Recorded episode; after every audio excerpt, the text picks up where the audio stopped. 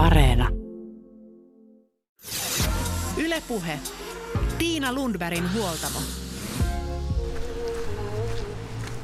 Tervetuloa Huoltamolle. Tässä jaksossa puhutaan juoksemisesta ja juoksutreenistä. Lähiympäristö ja luonnon merkitys on korostunut liikunnassa viimeisen vuoden aikana, koronapandemian aikana.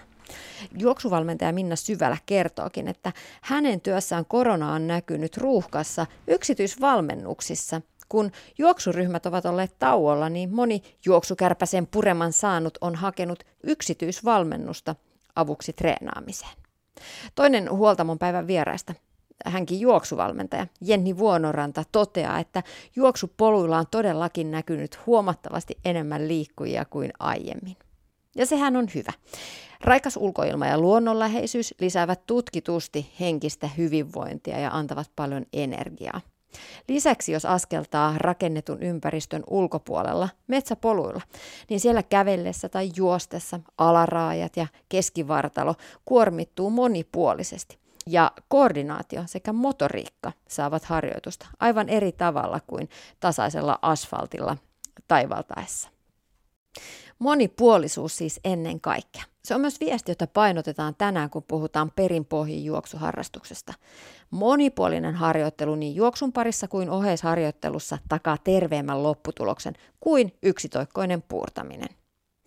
Päivän agenda on seuraava. Aluksi lähdetään juoksuvalmentajien Minna Syvälän ja Jenni Vuonorannan kanssa pururadalle ja sitten puhutaan UKK-instituutin tutkimus- ja kehittämispäällikkö Mari Leppäsen kanssa juoksuvammojen ehkäisystä ja lopuksi vielä juoksijan voimaharjoittelusta ja kehon huolosta.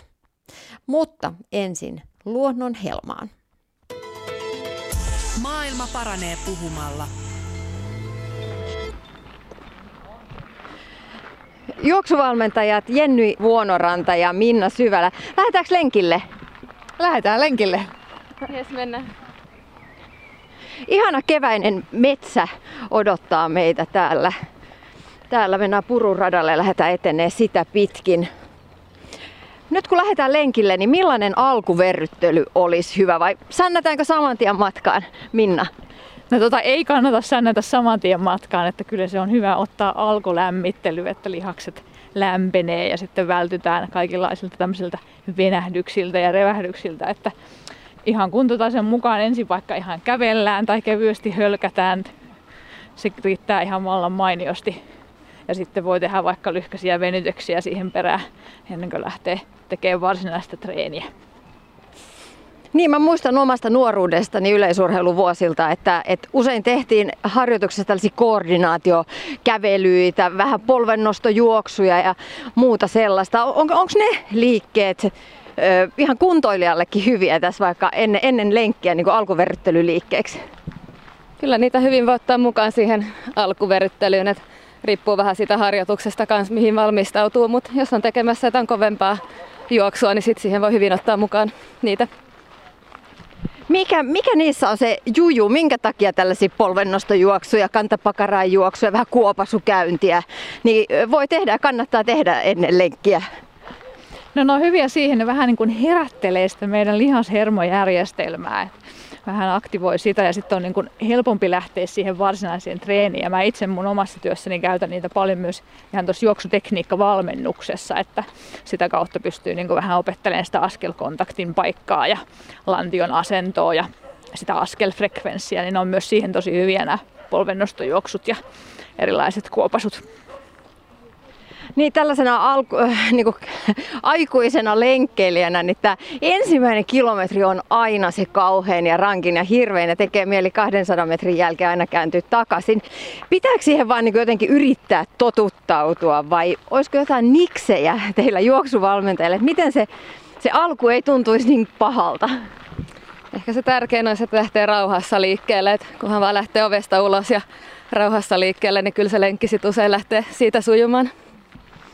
Niin kai se jotenkin johtuu siitä, että lihakset on sen verran kylmät, että tuntuu vaan pahalta. Se voi olla sitäkin, tai sitten jos ootko lähtenyt vähän liian kovaa. Se voi olla sitäkin, että ehkä jos rauhallisemman tosiaan lähtee liikkeelle, niin, niin, niin se voisi tuntua vähän eisimmältä. Niin eikö se ole vähän kuntolenkkeilijöiden suurin synti se, että juostaan liian kovaa?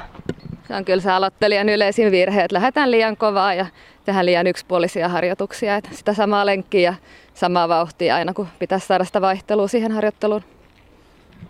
No te olette molemmat aktiivisia juoksijoita, molemmilla on kilpailutaustaakin takana. Millaiset, millaiset juoksuurat teillä itsellänne on, jos se Minna aloitat?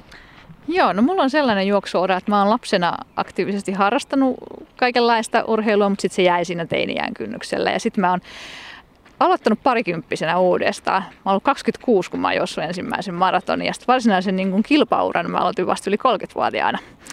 Ja nyt mä oon 42-vuotias. Et, et, tota, silloin, mä en, muista tarkkaan, minkä ikäinen mä olin, kun mä olin ensimmäisessä SM-kisoissa. Mutta varsinkin niin kuin, hyvin niin kuin aikuisiällä on aloittanut vasta tämän mun kilpaurani. No millaisia matkoja tänä päivänä? No tänä päivänä nyt viime vuosina on ollut kymppitonni, on ollut mun niin päämatka Kalevan kisoissa, SM-kisoissa. Ja nyt tänä vuonna on enemmän siirtymässä takaisin tuohon polkujuoksun pariin. Että mä silloin aikaisemmin on juossut kyllä paljon myös niin maratoneja, mutta että nyt on se polkujuoksu on sitten tämän, tämän kauden tähteen. Polkujuoksu, se on, se on kyllä viime vuosina nostanut vahvasti päätä ja tuntuu olevan jo, jo, jonkunlainen jopa trendilaji nyt. Johtuuko se siitä, että se on jaloille vähän armollisempaa vai, vai mistä johtuu polkujuoksun suosio?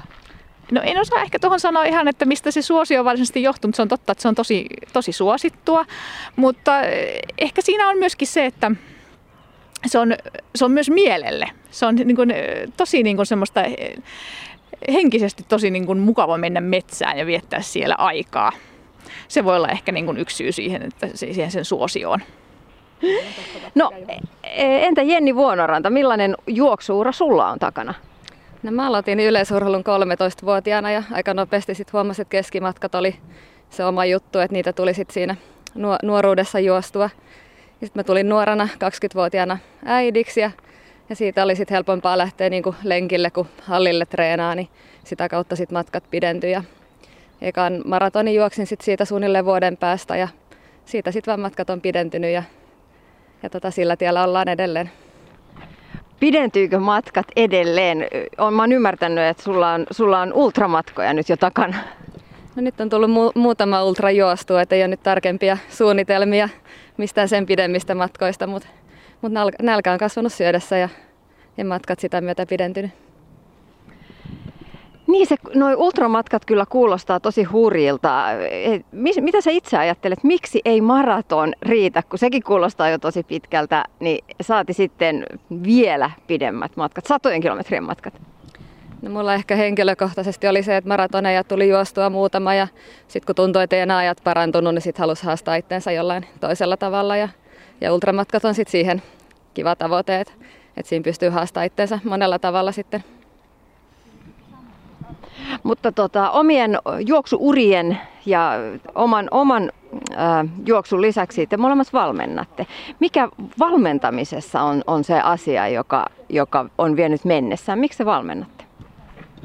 No se ainakin mulla osa sitä omaa harrastusta ja sitten se on ihan oman niin kuin, niin kuin työhön semmoista vastapainoa, mutta sitten se on myös kiva tapa tavata ihmisiä ja auttaa heitä siinä juoksuuralla eteenpäin. No mulle taas valmentaminen on ihan kokopäiväinen työ ollut viimeisen kahdeksan vuoden ajan ja se on, mä tykkään tosi paljon olla ihmisten kanssa tekemisissä ja niin kuin auttaa heitä ja tukea heitä siinä niin kuin heidän tavoitteessaan. Olla mukana siinä tuottamassa heille niin kuin hyviä elämyksiä. No nyt on hyvä paikka sit juoksuvalmentajilta kysyä, kysyä se kysymys, että jos juoksukipinä tuntuu iskevän tänä keväänä ja, ja on ihan aloittelija, niin mistä kannattaisi aloittaa? Kävelystä. se on se, mistä lähdetään liikkeelle. Että rauhassa lähdetään, lähdetään etenemään ja sitä juoksua otetaan sinne mukaan pienissä pätkissä sillä että koko ajan säilyisi semmoinen se mahdollisimman hyvä fiilis siinä tekemisessä ja pysyisi paikat kunnossa.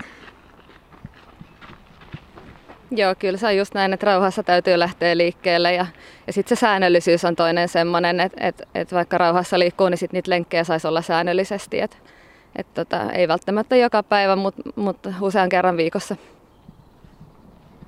No sitten jos se juoksu alkaa jo kulkea, niin pitäisikö sitä kävelyä kuitenkin pitää myös, myös mukana semmoisena niin pitkien lenkkien. Et kerran viikossa pitkä, pitkä, monen tunnin kävelylenkki ja sitten muuten voi jo juostakin ja sitten pidem, vähän lyhyempiä lenkkejä. Joo, se on niin kuin yksi tapa siinä, että pitää sen pitkän lenkin ensin semmoisena kävelylenkkinä, että ennen kuin lähtee sitä sitten juoksemaan. Ja sitäkin alkaa sitten pikkuhiljaa sitä juoksua ottaa siihen niin kuin mukaan. Mutta jos me puhutaan tuosta aloittelijasta, niin minkälainen on hyvä, hyvä lenkin pituus? Kuinka pitkään pitäisi jaksaa tai yrittää jaksaa mennä täällä metsäpoluilla, vaikka tässä ollaan ihanalla, ihanassa tosiaan keväisessä metsässä pururadalla? Mun mielestä sillä matkan pituudella ei ole niin väliä, että enemmänkin se tosiaan vauhti. Että kunhan pitää sen lenkin tarpeeksi rauhallisena, niin aloittelijakin voi tehdä aika pitkän lenkin. Et kun muistaa, että pitää sen vauhtiin rauhallisena, niin voi aloittelijakin tehdä vaikka semmoisen puolentoista tunnin lenkin. Joo, ihan samoilla linjoilla on, mutta sitten jos ajattelee niin, että mikä olisi semmoinen minimipituus, mikä olisi niin hyvä, niin lähtisi liikkeelle ehkä sitä ainakin se puoli tuntia tulisi tehtyä. Ja mieluummin ensin, ensin jos ajattelee viikkotasolla, niin nostaa niiden harjoituskertojen määrää kuin ehkä niin kuin yksittäisen lenkin pituutta. Lähtisi ehkä niin päin liikkeelle. Pitäisikö siinä alku, juoksu, tällaisen niin kuin juoksuharrastuksen alkumetreillä sit pyrkiä myös varjoimaan niitä lenkkejä, niin kuin erilaisia, vähän eri pituisia, eri kovuuksia ja niin edespäin? Joo, ilman, ilman muuta, että se tuo siihen niin kuin uudenlaista ärsy, ärsykettä, että se kehohan, niin kuin, sinähän käy niin, että se kehohan tottuu siihen ja sitten se tasaantuu se kehitys, eli aina pitää tuoda vähän uutta ärsykettä siihen mukaan, mutta että sanotaanko näin, että muut lenkit aloittelijalle niin viikossa voisi olla ihan semmoisia rauhallista matalatehosta tekemistä, mutta kerran viikkoa jos tekisi vähän semmoisen intervallityyppisen, niin se riittää alkuun niin kuin ihan hyvin. Mm, minkä tyyppinen tällainen intervalliharjoitus voisi siinä kuntoilun ja juoksuharrastuksen alkumetreillä olla? No siinä oikeastaan vain mielikuvitus rajana, mutta ihan alkuun voi ottaa vaikka, että valo pylväiden välillä juoksee kovempia pyrähdyksiä tai sitten voi ottaa jonkun, että 30 sekuntia esimerkiksi juoksee reippaammin tai, tai minuutin. Et, et siinä voi, on paljon erilaisia mahdollisuuksia, miten voi sitä vauhtia varjoida. No entä sitten silloin, kun ei yhtään huvita ja, ja tuntuu, että nyt, nyt kyllä tämä tämän viikon kolmas lenkki jää tekemättä. Miten saa kiskottua itsensä kuitenkin sinne ulos, ylös, ulos ja lenkille? Siinä on ehkä hyvä miettiä sitä omaa motivaatiota, että minkä takia sitä lenkkeilyä haluaa harrastaa ja, ja ehkä sitten jos se motivaatio on selvillä, niin sit, sitä kautta ehkä on helpompi lähteä lenkille, kun tietää miksi, miksi sinne lähtee. Ja sitten oppisi nauttimaan niistä lenkeistä, että et tota, haluaa lähteä juoksemaan, niin sekin on tärkeä juttu, että löytää sitä iloa siitä juoksusta. Niin ja nimenomaan, että ei vedä liian kovaa, koska silloinhan siinä käy se tyypillinen äh, aloittelijan ja aika monen meidän kuntoilijan virhe, että tulee vedettyä liian kovaa ja sitten sit se tuntuu niin pahalta, että enää seuraavalla lenkille ei edes jaksa lähteä. Se on just näin, että, että tota, se sopiva rasitus tekee sen, että se tuntuu mukavalta se juoksu ja silloin myös haluaa lähteä lenkille. No res, repsahduksia kuitenkin tulee kuntoilijoille, varsinkin siellä sitten harrastuksen alkumetreillä, jos ei, jos ei siitä ei ole tullut vielä sitä elämäntapaa ja motivaatiokin voi olla välillä kadoksissa. Tulee flunssa tai yskä tai allergia tai, tai mitä kaikkea. Viikon tauko sen takia, kun ei ole, ei ole vaan ehtinyt töiden takia lenkille. Miten tällaisiin repsahduksiin pitäisi suhtautua? No siinä olla armollinen ennen kaikkea niin kuin itsellensä, että miettii sen asian, että mitä juuri tänään voin tehdä sen mun oman kuntoni eteen, eikä jäädä kiinni siihen menneeseen. Miten te valmentajina autatte ihmisiä pohtimaan sitä omaa motivaatiota ja sitä syytä, että miksi minä juoksen? No esimerkiksi semmoisen sopivan tavoitteen asentaminen niin auttaa usein siihen motivaatioon, että kun on joku tavoite, niin, niin sit sitä kohden tulee harjoiteltua. Joo, se on just näin, että asetetaan hyvä tavoite. Se ei tarkoita sitä, että se on niin kuin välttämättä mikään kilpailullinen tavoite tai mikään ajallinen tavoite, vaan haetaan joku sellainen, mikä itseä ennen kaikkea niin kuin miellyttää. Ja tärkeintähän on se, että siinä ei lähdetä niin kuin vertaamaan itseänsä kehenkään muuhun, vaan ennen kaikkea niin kuin verrataan itseänsä itseensä. Että vain ainoastaan se on niin kuin se kehittymisen mittari. Millainen voisi olla sitten hyvä tavoite, jos ei se ole nimenomaan niin kuin kellosta katsottu tai joku, joku että voitan naisten kympin tyyppinen tavoite, niin mi- millaisia tavoitteita voisi olla? Se voi olla vaikka sellainen tavoite, että kesän loppuun mennessä pystyn juoksemaan 10 kilometriä. Se on hyvin konkreettinen tavoite. Tai, tai sitten se, että, että pystyn niin kuin urheilemaan terveenä. Sekin on hyvä tavoite. No juoksuvalmentajat Jenni Vuonoranta ja Minna Syvälä, jos sitten haluaisi treenata vähän tavoitteellisemmin ja juoksukilometrejä on jo takana, ähm, jos tavoitteeksi asettaisi vaikka puolimaratonin tai jopa maratonin, niin miten kannattaisi alkaa harjoitella? Mistä liikkeelle? Jenni, sä, vetä, sä vedät muun muassa maraton koulua. No kannattaa asettaa se tavoite ensin, että on se selkeä tavoite, mitä kohti lähtee sitten harjoittelemaan ja harjoitusohjelma voi auttaa siihen matkan varrelle, että on selkeä suunnitelma siihen, että miten harjoittelee, niin, niin se auttaa usein siihen, että tota, tulee tehty järkevästi niitä harjoitteita. Mutta sitten kannattaa siinäkin lähteä rauhassa liikkeelle, että vaikka on se selkeä tavoite, niin, niin ettei heti alkumetreillä sitten se harjoittelu tyssää siihen, että tulee tehty liian kovaa. Että et siinäkin rauhassa liikkeelle ja että se, siihen tavoitteeseen on sopivasti aikaa, että sitä treeniä oikeasti ehtii tehdä. Mitä te yleensä neuvotte ihmisille, että kuinka paljon tai kuinka kauan pitää harjoitella ennen ensimmäistä maratonia? Totta kai se liittyy riippuu siitä, että paljon on, on sitä juoksukilometriä sitä ennen, ennen maraton kouluun tulemista niin taustalla tai onko muuta, muuta kuntoilutaustaa, mutta kuin suurin piirtein. Puhutaanko me vuosista vai kuukausista? Se riippuu kyllä tosiaan hyvin paljon siitä ihmisen taustasta, mutta kyllä mä sanoisin, että jos syksyllä aloittaa, niin seuraavalle kesälle voi hyvin asettaa semmoisen tavoitteen, että, että jos on vähänkin siinä juossut tai liikkunut aikaisemmin, niin, niin semmoinen vajaa vuoden, vuoden verran niin ehtii kyllä paljon harjoitella.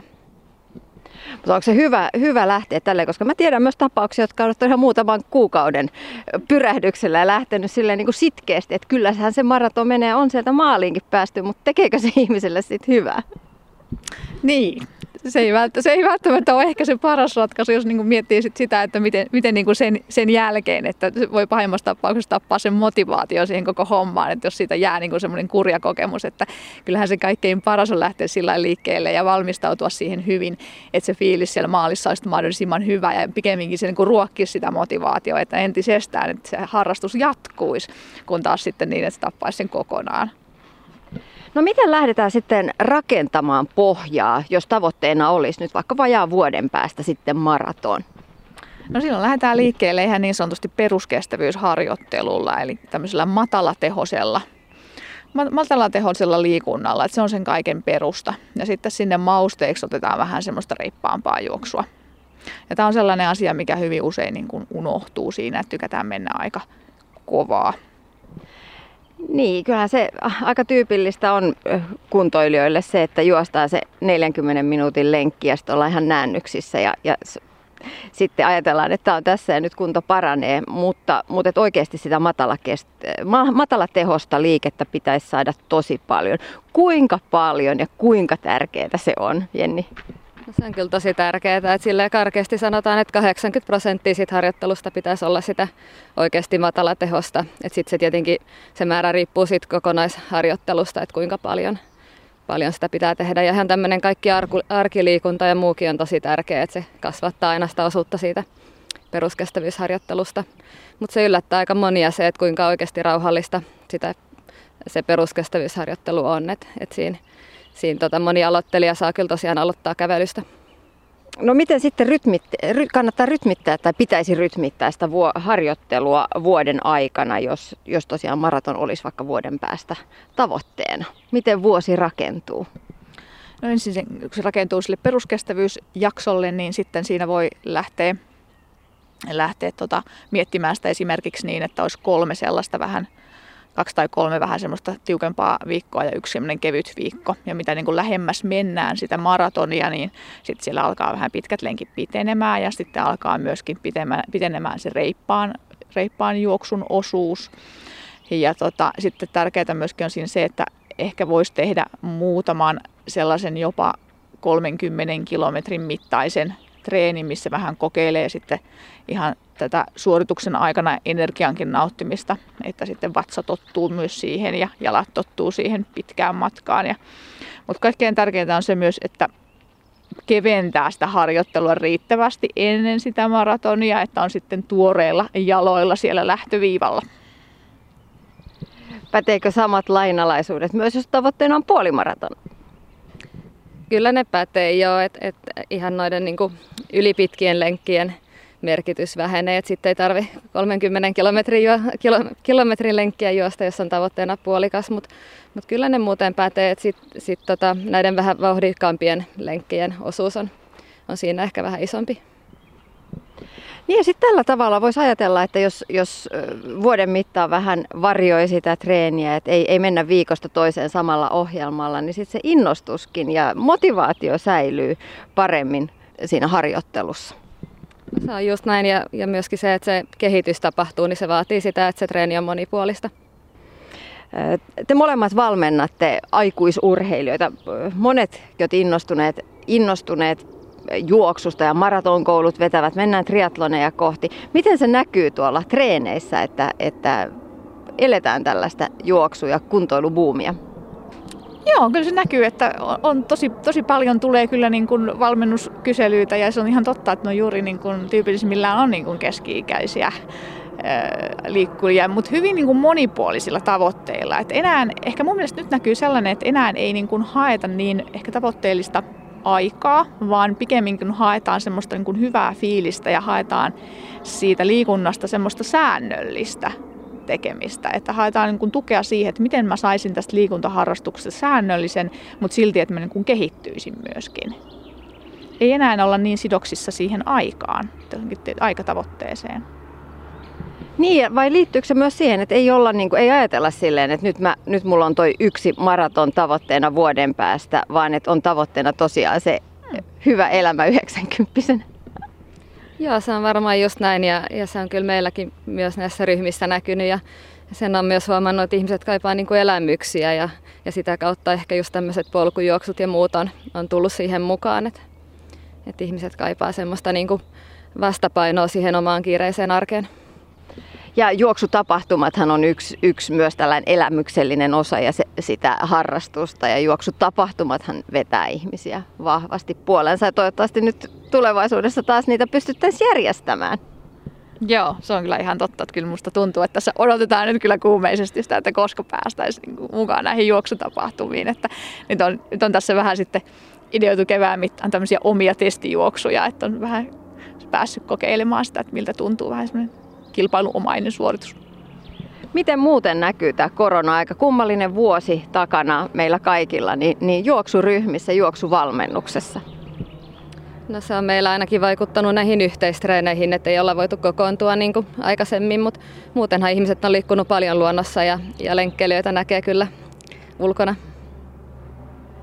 No mulla se on näkynyt sillä, että mä teen pääsääntöisesti yksilövalmennusta, että on tosi paljon kysyntää sille yksilöpuolelle, kun näitä ryhmiä ei saa olla. Ja, ja tota noin, niin myös se näkyy kyllä ruuhkana sitten lenkkipoluilla, että mikä on hieno asia. Hieno asia se, että ihmiset on lähtenyt liikkeelle. Toivottavasti moni saa siitä semmoisen pysyvän kipinän. Niin, te sanoitte, molemmat totesitte juoksuvalmentajat Minna Syvälä ja Jenni Vuonoranta, että monet keskikäiset ovat kiinnostuneet kestävyysurheilusta, juoksuharrastuksesta. On, on maratonia tavoitteena, triatlonia niin kuin sanoin aiemmin. On innostuttu polkujuoksusta, jotkut jopa näistä ultramatkoista. Mitä sitten siinä vaiheessa, kun ei olla enää kuolemattomia kaksikymppisiä, niin pitää ottaa huomioon jo siinä harjoittelussa eri tavalla kuin aiemmin? Kyllä siinä täytyy ottaa huomioon sellainen asia kuin palautuminen. Eli, eli tota, kyllä se niin kun, kun ikää tulee lisää, niin se palautuminen vähän kestää pidempään. Ja lihashuollon merkitys kasvaa myöskin ja lihaskuntoharjoittelun merkitys kasvaa. Et ne on tärkeää pitää siinä säännöllisenä. Niin, onko siellä jotain erityistä, mitä sä pidät itse valmennuksissa, tai mistä pidät valmennuksissa huolta nimenomaan aikuisten kanssa verrattuna sit nuoriin tai lapsiin? Se on just kyllä näin kuin mitä Minna sanoi, että, että kyllä se palautuminen on se kulmakivi usein kun ikää tulee lisää, että ei, ei pysty enää samalla tavalla harjoittelemaan kuin silloin parikymppisenä, että, että niitä lepopäiviä tarvii ehkä olla vähän enemmän ja, ja sitten just siihen kehonhuoltoon ja näihin pitää kiinnittää vähän enemmän huomiota. Muutama sana vielä juoksutekniikasta. Juostessa, varsinkin lenkillä, niin monesti tulee mietittyä, että onkohan tämä askel tässä nyt kunnossa ja, ja, ja meneeköhän tämä nyt hyvin. Ja totta kai siinä on hyvä kiinnittää huomiota, mutta, mutta millainen olisi sitten oikeaoppinen ja hyvä juoksutekniikka? No semmoiset muutamat perusasiat, niin se, että ryhti olisi hyvä ja lantio olisi ylhäällä, eli, eli tota, semmoisessa hyvässä keskiasennossa ja tota, sitten, että se askelkontakti tulisi tuohon ää, painopisteen alle, lantion alle. Niin siinä olisi semmoiset semmoiset muutamat perusvinkit ja sitten käsistä vielä sen verran, että kädet olisi ehkä semmoisessa, tuo kyynärni semmoisessa 90 asteen kulmassa ja ne rytmittäisi sitä juoksua eteenpäin. Niin, eli miten siihen pitäisi ajatella siinä, kun se askel lähtee, niin miten, miten hakea sitä oikeaa kohtaa, että, että se pysyy tosiaan tuossa lantion alla, se oma askel? No ehkä just sen ryhdin kautta, että kun löytää sen hyvän juoksuasennon, niin silloin se askel tulee usein myös paremmin alas siihen vartalon alle. Mutta sitten kannattaa, sitä voi käyttää esimerkiksi kuvaamista tai muuta semmoista, että näkee, näkee sitä omaa juoksuaskelta, koska se välillä näyttää erilaiselta kuin miltä se itselleen tuntuu. Joo, mä allekirjoitan sen aivan täysin. Luulin itse juoksevani korkealla, kauniilla, jopa niin kuin kaurismaisella askeleella ja se ei todellakaan ollut sitä. Joo, välillä se on just näin, mutta sitten kannattaa muistaa se, että, että ihan vaan niin kuin juoksemalla niin se juoksutekniikka myös kehittyy ja muuta, että ei kannata ehkä alkuun myöskään ihan liikaa kiinnittää siihen huomiota, vaan että, että lähtee liikkeelle ja, ja sitä myötä niin se juoksuaskel myös pikkuhiljaa usein kehittyy. No pitäisikö sen polven nousta sillä tavalla hienosti kaurismaisesti? Ja se riippuu aina vähän niin kuin juoksuvauhdista myös, että, että mitä kovempaa juoksee, niin sitä enemmän se polvi usein nousee. Äh, niin, no auttaisiko esimerkiksi, jos puhutaan siitä just tästä ryhdikkäästä asennosta, niin auttaisiko esimerkiksi se, että suuntaa katsetta jotenkin tiettyyn kohtaan, että se pysyisi se asento ryhdikkäämpänä? Joo, se auttaa siihen kyllä tosi paljon, eli se katse suuntaisi niin kuin mahdollisimman pitkälle tuonne eteenpäin. Että tällähän niin kuin tämmöisellä tasaisellahan se on, on niin kuin helppoa, kun ei tarvitse varoa sitä hirveästi, mihin astuu poluilla se on pikkusen haastavampaa tietysti, kun siellä pitää myös vähän katsoa, että mihin astuu, mutta sielläkin pyrkiä pitämään se katse niin kuin mahdollisimman pitkälle eteen, niin se auttaa meitä pysymään niin kuin hyvässä ryhdissä. Niin mä oon kyllä se polkujuoksussa nimenomaan huomannut sen, että siellä herkästi menee kyllä hartiat melko, melko niin kuin lysyyn ja katse on pelkästään tuossa noin niin kuin jaloissa, että kun pelkää sitä kaatumista.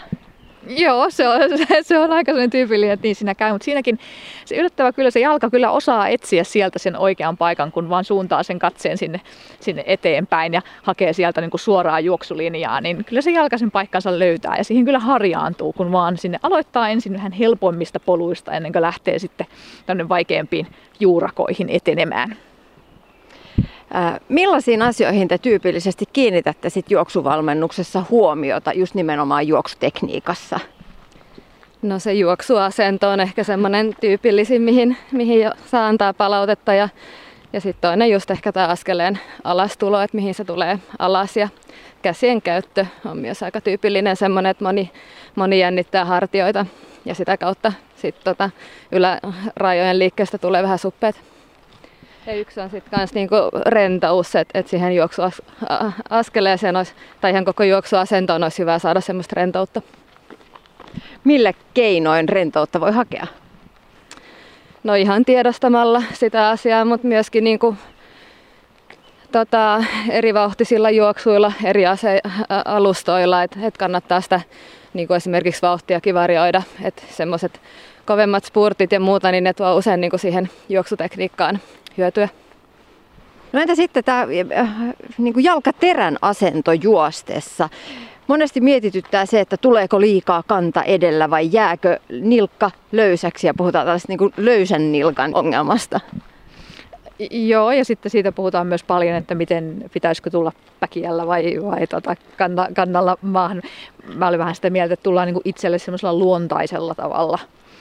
tavalla että kyllähän se niin kuin hyvin usein menee niin, että se niin kuin rullaa sieltä kannan kautta päkiälle se askel. Että tota, tosin sitten kun puhutaan pikajuoksusta, niin siellä saadaan hyvinkin tulla sillä, sillä päkiä juoksulla.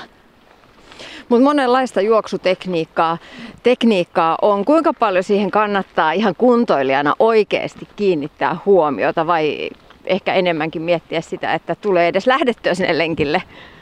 No kyllä se on kaikista tärkein, että tulisi lähdettyä vaan sinne lenkille ja ja tosiaan sitä myötä, kun niitä juoksukilometrejä kertyy, niin, niin se juoksutekniikkakin usein kehittyy.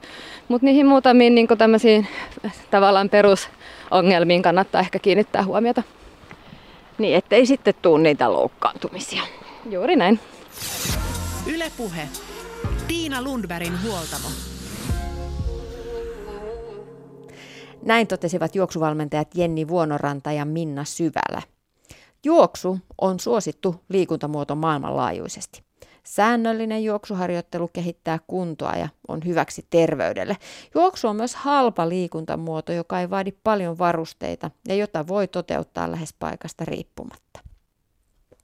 Valitettavasti monen innostuneen juoksijan harrastus päättyy erilaisiin tuki- ja liikuntaelimistön ongelmiin, esimerkiksi polvi- tai nilkkakipuun. Tänä keväänä UKK-instituutissa on aloitettu tutkimus, jossa perehdytään aloittelevien juoksijoiden vammoihin ja niiden ehkäisyyn. Seuraavaksi UKK-instituutin tutkimus- ja kehittämispäällikkö Mari Leppäsen kanssa perehdytään liikuntavammoihin ja siihen, miten niitä voisi ehkäistä. Mutta aloitetaan kysymyksellä. Kuinka riskialtis laji juoksu nimenomaan on? Yle puhe. No, juoksuhan on todella hyvä kestävyysliikunnan muoto, joka sopii todella monen tyyppiselle harrastajalle. Juoksu on kuitenkin raskas laji, jossa kehoon kohdistuu jokaisella askeleella suuria voimia. Ja tästä syystä siinä juoksussa sattuu myös jonkin verran vammoja. Suuri osa näistä vammoista on rasitusperäisiä alarajavammoja ja tämmöisiä erilaisia kiputiloja. Ja nämä on etenkin yleisiä aloittelevilla juoksijoilla. Ja arvioiden mukaan noin joka toinen aloitteleva juoksija kärsii näistä vammoista kerran vuodessa. No nyt keväällä 2021 on käynnistynyt UKK-instituutin tervejuoksija-tutkimus. Mitä on tarkoitus tutkia? No, tässä tutkimuksessa me selvitetään hyvin kokonaisvaltaisesti aloittelevia juoksuharrastajien vammoja ja niille altistavia tekijöitä. Eli pyritään ymmärtämään, että miksi niitä, miksi niitä vammoja sattuu ja miten niitä voitaisiin välttää. Tutkitaan muun muassa ihan juoksutekniikkaa 3D-liikeanalyysillä ja selvitämme, onko sillä tekniikalla tai muilla tällaisilla ominaisuuksilla yhteyttä sit niihin vammoihin. Mitä odotatte tutkimukselta? No vastaavanlaista tutkimusta ei ole aikaisemmin tehty, joten tämä on tosi hieno, hieno ja suuri projekti. Ja tällä me oikeastaan pyritään erityisesti turvaamaan niiden aloittelevien juoksuharrastajien terveyttä ja pitämään ne juoksun aloittaneet harrastuksen lajissa pidempään. Niin, siinä osittain tuli jo nuo tavoitteetkin tutkimuksella, mutta onko jotain tiettyjä tavoitteita, mitä te haluaisitte just nimenomaan tällä tervejuoksijatutkimuksella tuoda? No, tämä on tosi laaja tutkimus ja meillä on paljon tällaisia osatavoitteita, että niiden vammojen altistavien tekijöiden lisäksi tutkitaan esimerkiksi, mitä vaikutuksia tällä ohjatulla juoksuharjoittelulla on niiden juoksijoiden lähtötilanteessa tehtyihin kuntomittauksiin. Eli, eli hyvin paljon erilaisia tavoitteita. Sanoit, että, että tutkitte ää, vammoille altistavia tekijöitä. Mitä tämmöiset vammoille altistavat tekijät voisi olla, jos puhutaan yleisellä tasolla? No, ne voi olla joko sitten juoksijasta itsestään tai liikkujasta itsestään lähtöisin, lähtöisin olevia tekijöitä, eli tämmöisiä sisäisiä tekijöitä. Ne voi olla vaikka lihasvoiman tai tasapaino tai se juoksutekniikka, yhtä lailla ikä, sukupuoli, eli tämmöisiä tekijöitä, jotka aiheutuu siitä liikkujasta itsestään. Tai sitten ne voi olla tällaisia ulkoisia tekijöitä, eli sitten ne olisi esimerkiksi alusta, ympäristö, muut ihmiset, että mitkä sitten vaikuttaisi jollakin tavalla. Eli tällaisia tekijöitä. Yksi tavoite on selvittää sitä, että miten erilaiset lämmittelyohjelmat voisivat vaikuttaa alaraajavammojen ehkäisyyn. Vastaavaa tutkimusta on tehty juniorijalkapalloilijoiden kanssa, eli, eli miten erilaiset lämmittelyohjelmat vaikutti siellä näiden junnujalkapalloilijoiden ää, loukkaantumisalttiuteen. Mitä tämä juniorijalkapalloilijoiden parissa tehty tutkimus toi tullessaan? Joo, me julkaistiin tämän tutkimuksen tulokset oikeastaan ihan, ihan vasta. Eli tässä Terve Futaja-tutkimuksessa tutkittiin tämmöistä hermolihasjärjestelmää aktivoivaa alkulämmittelyä ja sen vaikutuksia niihin lasten jalkapallovammoihin. Ja havaittiin, että tutkimuksen harjoitteluryhmällä, jotka teki tätä, tätä meidän suunnittelemaa ohjelmaa, niin heillä oli kolmasosa vähemmän vammoja kuin sitten kontrolliryhmällä, jotka jatko harjoittelua normaaliin tapaan. Eli tällainen alkulämmittely oli siis tehokasta ehkäisemään niitä lasten jalkapallossa syntyviä vammoja.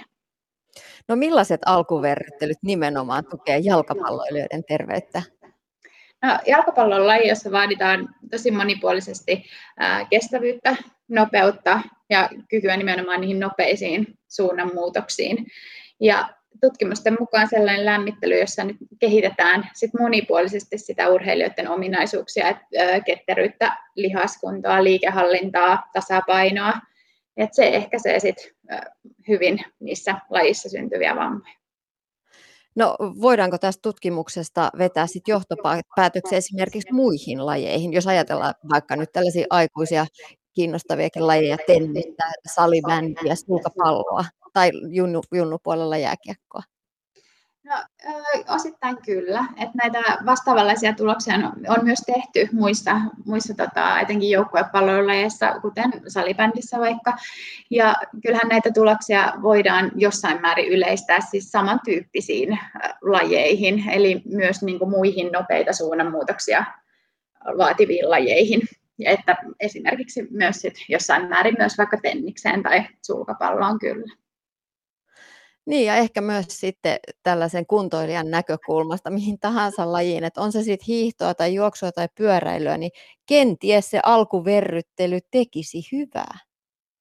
No kyllä tämmöisellä yleisesti ottaen näin voidaan ajatella, että alkulämmittely on, on liikkumisessa tärkeää. Suomessa sattuu vuosittain yli 430 000 liikuntavammaa. Se on aika iso määrä. Näitä liikuntavammoja voidaan myös ehkäistä. Liikkuja itse voi vaikuttaa myös siihen vammariskiinsä. Miten liikuntavammoja voisi ehkäistä? No, yleisesti ottaen olisi sen liikkujan tärkeää huolehtia sen liikunnan monipuolisuudesta. Et se monipuolisuus on tosi, tosi tärkeää. Et hyvä lämmittely on totta kai tärkeää. Liikkujan kannattaa huomioida myös se, että se kuormituksen määrä on sopiva, että siellä on, tapahtuu riittävästi lepoa, on riittävästi palautumisaikaa siitä harjoittelusta ja sitten ihan myös tämmöiset ravitsemus ja muut, muut asiat kyllä vaikuttaa kanssa. Niin, tutkimuskehittämispäällikkö Mari Leppänen UKK-instituutista. Mitä se on se monipuolinen liikunta, jos vedetään ihan, niin kuin, ihan lähdetään sieltä perusteista? No, monipuolinen liikunta sisältää riittävästi ja vaihdellen ja sopivassa suhteessa sekä sitä kestävyysliikuntaa, lihaskuntaharjoittelua, tällaista liikkuvuutta ja liikehallintaharjoittelua.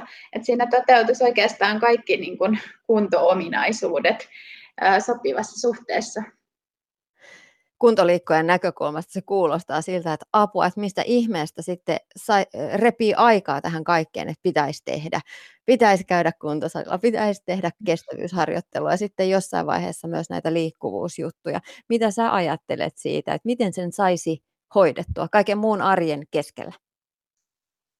Niin, ei se ehkä sitten kuitenkaan vaadi ajallisesti niin paljon kuin miltä se kuulostaa. Et, et ehkä tavallisen liikkujan osalta niin, että, että jos harrastaisi vaikka mikä oli se päälaji, pää- tai pääliikuntamuoto, mitä sitten tykkää tehdäkin, niin sen ohella sitten harrastaisi toista vähän erityyppistä lajia, niin siinä ikään kuin toteutus sitten jo, jo vähän monipuolisemmin, että jos nyt tykkää vaikka on selkeästi kestävyysliikkuja, niin sitten siihen vastapainoksi vastapainoksi kävisi vaikka sit siellä kuntosalilla ää, säännöllisesti. Sitä ei tarvitse tehdä yhtä paljon kuin sitä toista, vaikka sitä kestävyyslajia, mutta että jollakin tavalla pitäisi, pitäisi olla niin kuin monipuolisuutta siten, että semmoisilla ratkaisuilla voisi ihan siellä arjessa ja toteuttaa sitä monipuolisuutta. Lisäksi ihan silleen, että huomioi kaiken muunkin, mm, muunkin arjen aktiivisuuden ja miten esimerkiksi hyötyliikunnalla,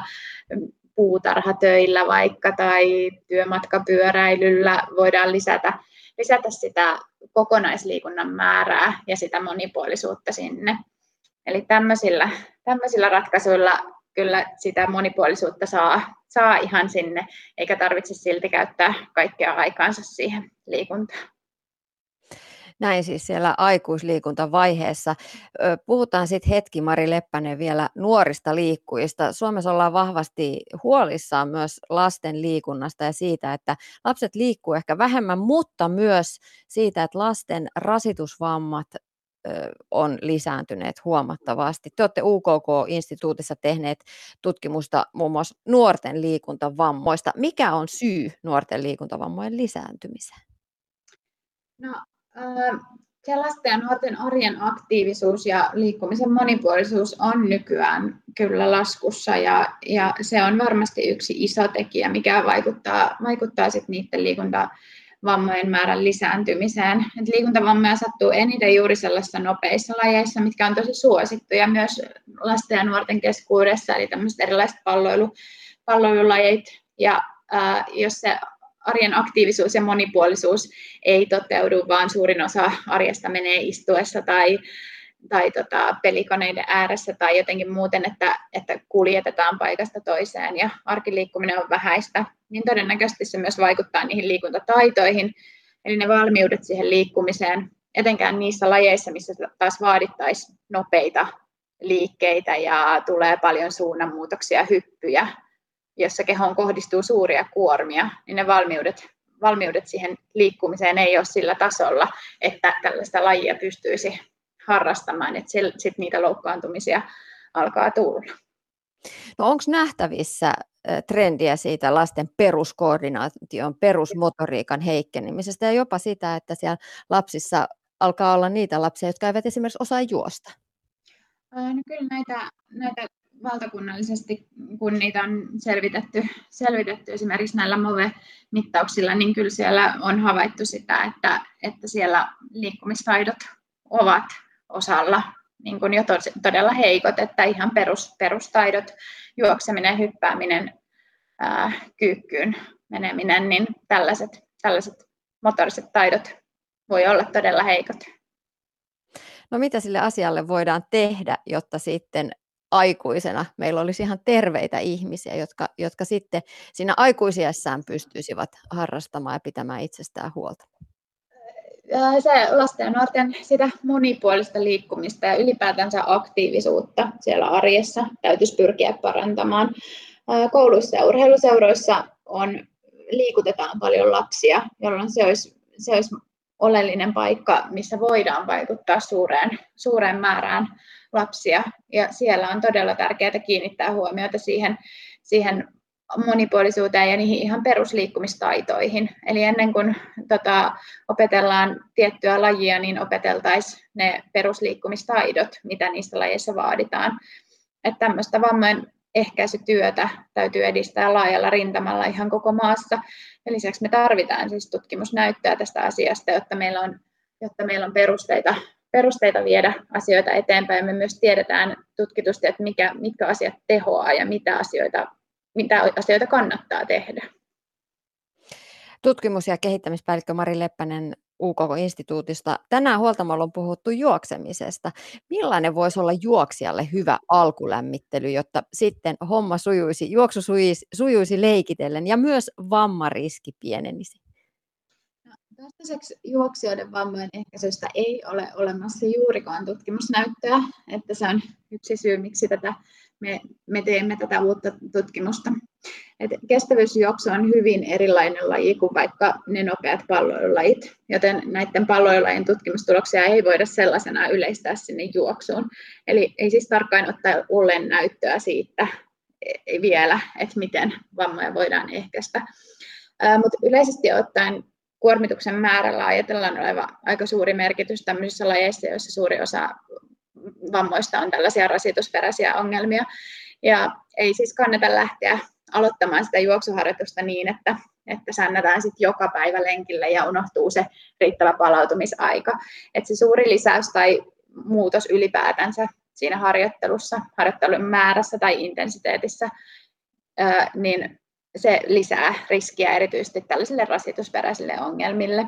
Ja se monen juoksuinnostus loppuu juuri siihen, että on lähdetty vähän liian nopeasti liikkeelle ja keho ei ehdi tottua eikä palautua siitä aikaisemmasta ää, lenkistä ja uuden, uudenlaisesta kuormituksesta ja sitten näitä ongelmia alkaa tulla. Ylepuhe. Tiina Lundbergin huoltamo. Näin totesi tutkimus- ja kehittämispäällikkö Mari Leppänen UKK-instituutista. Ja sitten lähdetään takaisin juoksupolulle. Juoksuvalmentajat Minna Syvälä ja Jenni Vuonoranta antavat seuraavaksi omat vinkkinsä juoksijan voimaharjoitteluun ja kehon huoltoon. Maailma paranee puhumalla.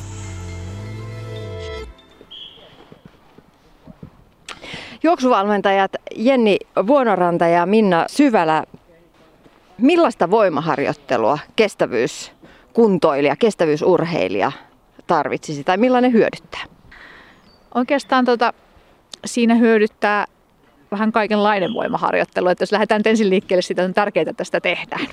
että saadaan se säännölliseksi. Sitten ruvetaan ehkä miettimään vähän sitä spesifimpää juttua, että mitä kannattaa tehdä. Mutta erityisesti niin jalkojen lihakset ja keskivartalo, että ne on niin juoksun kannalta ne tärkeimmät jutut. Ja tota, ehkä lähtisin niin kuin alkuun liikkeelle ihan tällaisella mm, lihaskestävyys, kestovoima periaatteella tehdään semmoinen 15-20 toistoa, jos mennään ihan näihin toistomääriin ja vaikka kolme kierrosta aina per liike. Ja siellä voi olla muutama liike jaloille ja sitten mu- muutama liike keskivartalolle ja sitten myöskin yläkropalle, mutta sillä niin kuin, että perus, peruspalikat tulee niin kuin tehtyä koko kroppa läpi. Ja siitä olisi ehkä hyvä lähteä liikkeelle. Millaista voimaharjoittelua, Jenni, sinä valmennettaville lisäät sinne juoksuharjoittelun lomaan? No Minna toi tässä hyvää esimerkkiä esille, että ihan omalla kehon painolla pystyy jo paljon tekemään ja sitten jos haluaa ihan voimaharjoittelua lisäpainoilla tehdä, niin kannattaa siinäkin huomioida semmoisia koko kehon liikkeitä, missä aktivoidaan koko keho ja, ja otetaan huomioon, huomioon kaikki lihasryhmät. Onko jotain tiettyjä liikkeitä, jotka just nimenomaan juoksijalle olisi erittäin hyviä tai erinomaisia sitten parantamaan ehkä juoksu, juoksuasentoa, juoksutekniikkaa ja sitten myös ehkäisemään erilaisia vaivoja. No niin kuin Minna tuossa sanoi, niin, niin keskivartalon lihas ryhmät on kyllä tärkeä huomioida, että sitä kautta sitä ryhtiä ja hyvää asentoa saa siihen juoksuun. Ja sitten nämä alarajat, alarajat on tärkeät, että siinä on paljon erilaisia hyviä liikkeitä, mitä voi tehdä. Esimerkiksi erilaiset kyykyt ja askelkyykyt ja maastaveto, ne on hyviä semmoisia perusliikkeitä, millä voi lähteä liikkeelle. No aika monella keski-ikäisellä tai aikuisella, niin äh, varmasti myös nuoremmilla, niin tämä takalinjan lihaksisto, eli siis takareidet ja pakarat ja ehkä sel- selkäkin on vähän äh, heiko kompi kuin sitten taas etupuoli, eli, eli nämä etureidet ja niin edespäin. Miten siitä lihastasapainosta voisi pitää huolta? No joo, se on tietysti se, että tulee treenattua ensinnäkin molempia puolia, sekä niin kuin sitä takalinjaa että sitä etulinjaa. Ja ehkä sellainen haaste, mikä yleisin on, niin on tämä pakara aktivaatio, niin, niin tota, siihen ehkä kiinnittää huomiota erityisesti. Mitä tarkoittaa pakara-aktivaatio? No se, että saisi siinä juoksussa niin pakarat aktivoitumaan, eli osallistumaan siihen juoksuaskeleeseen aktiivisesti. Miten saadaan ne pakarat aktivoitua? Aika monella, monella kuntoilijalla se, jos te, lähtee tekemään edes liikkeitä, esimerkiksi kyykkyä, niin pakarat saattaa jäädä vähän niin kuin toimettomiksi ja työ tehdään vaan reisillä. Joo, se on ihan totta. Siitä voi lähteä liikkeelle esimerkiksi kokeilla tehdä erilaisia lantion nostoja. Et siinä saa pakarat aktivoitua tai lonkan ojennusliikkeitä. Se on, se on niin yksi tapa. Ja sitten kun löytää sieltä ne pakarat, niin sen jälkeen lähtee tuomaan sitten siihen varsinaisiin kyykkyyn niitä. Ja sitten juoksija voi myös tehdä kaiken näköistä tämmöistä niin kuin lajinomasta voimaa, erilaisia loikkia ja hyppyjä ja porrasjuoksua ja mäkivetoja. Ne on kaikki semmoisia hyviä, hyviä voimaharjoituksia, mitkä aktivoi, aktivoi tota juoksuaskelta.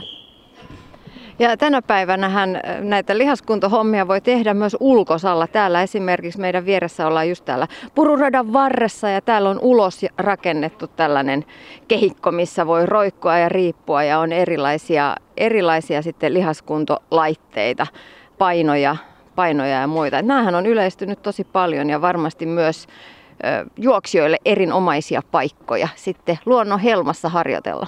Joo, kyllä vaan. Tässä on kyllä tosi monipuolinen tarjoama. Että tuossa saa tehtyä kyllä äärimmäisen hyvän lihaskuntoharjoituksen, vaikka niin, että tekee ensin juoksulenkkiä vähän alle ja sitten lihaskuntoharjoituksia siihen sitten loppuverryttelynä juoksua, niin siinä on hyvä setti kasassa jo. No me ollaan puhuttu keskivartalosta ja alaraajoista, jaloista. Kuinka paljon sitten pitäisi tehdä käsi, käsivoimaa, käsitreeniä? Pikajuoksijoilla ainakin on muhkeat lihakset myös ylävartalossa. Mitäs keski, kestävyysurheilijan yläkroppa? No ne ei sillä niin olennaisessa roolissa ole, mutta tota, mitä lähtisin tekemään, niin kun on aika tyypillistä, että moni tekee istumatyötä, niin, niin tota, ja sitten vähän on olkapäät tuppaa kääntyy tuohon eteen, niin se, että lähdettäisiin tekemään tuonne yläselkään vähän aktivoivia liikkeitä, esimerkiksi vähän soutuliikettä, niin se on aika hyvä. Ja sitten pyritettäisiin niin venyttämään tätä etuosaa rintalihasta, niin saataisiin itsemme niin hyvään ryhtiin. Joo, näinhän se on, että aika moni tekee istumatyötä. Miten se näkyy sitten siinä juoksussa? Mitä haasteita ruudun edessä istuminen aiheuttaa, aiheuttaa juoksijalle muuta kuin sen, että hartiat on lysyssä? Se on just ehkä siinä ryhdissä, missä se näkyy eniten, että et jos työskentelee huonossa asennossa, niin se tuppaa sitten näkymään siinä juoksuasennossa myös herkästi. Ja toinen on sitten lonkan koukistajat, kiristyy usein, jos istuu paljon, että et niihin ja niiden liikkuvuuteen kannattaa kiinnittää huomiota. No siirrytään sitten kehon huollon puolelle, vaikkakin tänä päivänä kyllä tiedetään se, että myös lihaskuntoharjoittelu on kehon huoltoa pelkkä venyttely ei riitä, vaan kropas tulee olla myös niitä lihaksia siellä tukemassa sitä, sitä äh, rankaa. Millaista sitten tällainen lihashuolto, kehon huolto juoksijalla pitäisi olla? No mä ajattelen, että se kehonhuolto on semmoinen kokonaisuus, että siihen tosiaan kuuluu se lihaskunto ja, ja lihashuolto, eli liikkuvuus, venyttely. Sitten ihan se, että tekisi hyvää alkuveryttelyä ja loppuveryttelyä aina treeniin ja palautuminen, ruokavalio kuuluu siihen myös ja uni, lepo. Ja sitten toiset hyötyy siitä, että käy esimerkiksi sieronnassa, että, että se on aika yksilöllistä sitten, että, että mitä siihen haluaa vielä lisäksi. Kuinka paljon te näette valmentajina sitten, sitten ihmisiä, jotka vetää ihan oikeasti sen homman vähän överiksi ja sitten ollaan lähes ylikunnon partaalla, vaikka ollaankin kuntoliikkujia? Alipalautuminen, se ylikuntava alipalautuminen mun, mun mielestä. Mutta tota noin, niin, ää, joo, kyllä siis niitä jonkun, jonkun verran totta kai niin tulee. Et, et totta kai siinä niin ollaan sit tukena ja ruvetaan niin purkamaan sitä tilannetta, että mistä se niin johtuu. Et usein niin hakeudutaan, se on yksi syy itse asiassa hakeutua valmennukseen on juuri se, että on saattanut niin ajautua sellaiseen tilanteeseen, että ei kehitystä ei enää tapahdu vaikka kuinka harjoittelee ja sitten ruvetaan purkaa sitä, että mistä se johtuu. Ja ruvetaan luomaan sitten sellaista harjoitusohjelmaa, että päästäisiin niin takaisin takaisin taas siihen, siihen kehityksen polulle. Kuinka paljon Jenni joudut toppuuttelemaan valmennettavia, että nyt mennäänkin vähän hiljempaa ja kevennetäänkin tätä ohjelmaa? Kyllä sitä jonkin verran joutuu ja se ei ole tosiaan aina niin helppoa se, että, että tulisi harjoiteltua tarpeeksi säännöllisesti, mutta sitten ei kuitenkaan liikaa, että, että se on semmoista tasapainottelua aina. Onko teillä itsellä kokemusta siitä, että olisi tullut tehtyä vähän liikaa? No ehkä sille tilapäisesti joo, mutta en ole ikinä kuitenkaan ajautunut sellaiseen tilanteeseen, että, että, että siitä olisi suurempia ongelmia tullut, että, että sen verran hyvin on niin oppinut tuntea omaa kehonsa, että on osannut sitä ajoissa reagoida. Mulla on ihan sama juttu, eli tilapäisesti olen kyllä. Et siinähän on hiuksen hieno ero, että milloin on huippukunto ja milloin on sitten niin kuin se, se niin kuin, no käytetään termiä ylikunto, niin, niin, niin, niin, niin, niin tota, se erohan on hiuksen hieno siinä. Mutta siinä on tosiaan just näin, että sen on varsinkin vanhemmiten niin on oppinut sitä omaa kehonsa kuuntelee ja oppinut niin kuin löytämään sieltä ne merkit, että milloin pitää niin kuin himmata. Mitkä on sellaisia ensimmäisiä merkkejä siitä, että, että nyt ei lähetäkään lenkille, vaan nyt levätään? No se on ainakin yksi semmoinen merkki, että jos yöuni häiriintyy, niin kuin sillain, että tulee useampia huonoja öitä, jos nyt tulee satunnaisesti, sehän ei haittaa mitään. Mutta jos se, se on niin kuin, alkaa tulee useammin, se on yksi semmoinen merkki. Ja sitten sellainen niin kuin, tunne, että, että ei mua huvitakaan juosta. Niin se on yksi sellainen ehkä selvä merkki siitä, että pitää ruveta vähän tarkastelemaan sitä kokonaiskuormitusta.